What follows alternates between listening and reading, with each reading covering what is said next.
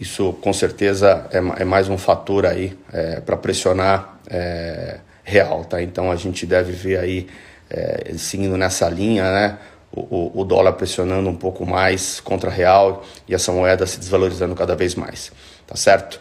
É isso que a gente tem para dividir com vocês por aqui. Excelente dia a todos.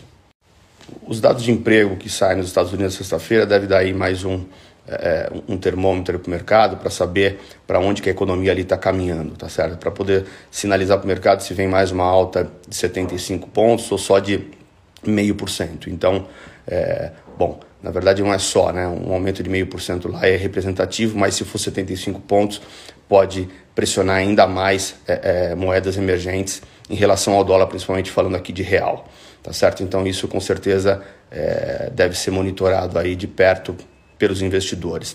Aqui no lado doméstico segue aí a questão da PEC aí kamikaze, PEC das bondades, que realmente pode gerar um gasto aí adicional na casa de mais de 41 bilhões de reais. Então isso pressiona aí, deve furar teto de gasto. Então isso há 3 meses das eleições. Bom dia, pessoal, tudo bem?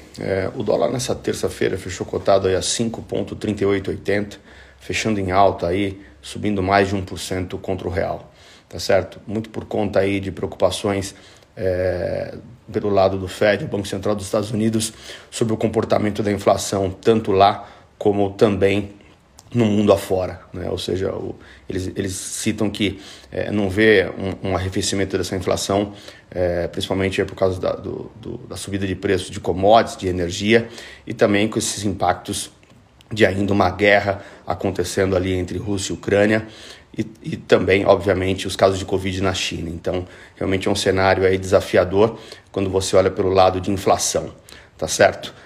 Obviamente que assim, isso vai ser monitorado pelos investidores para poder acompanhar quais são os próximos passos do Fed em relação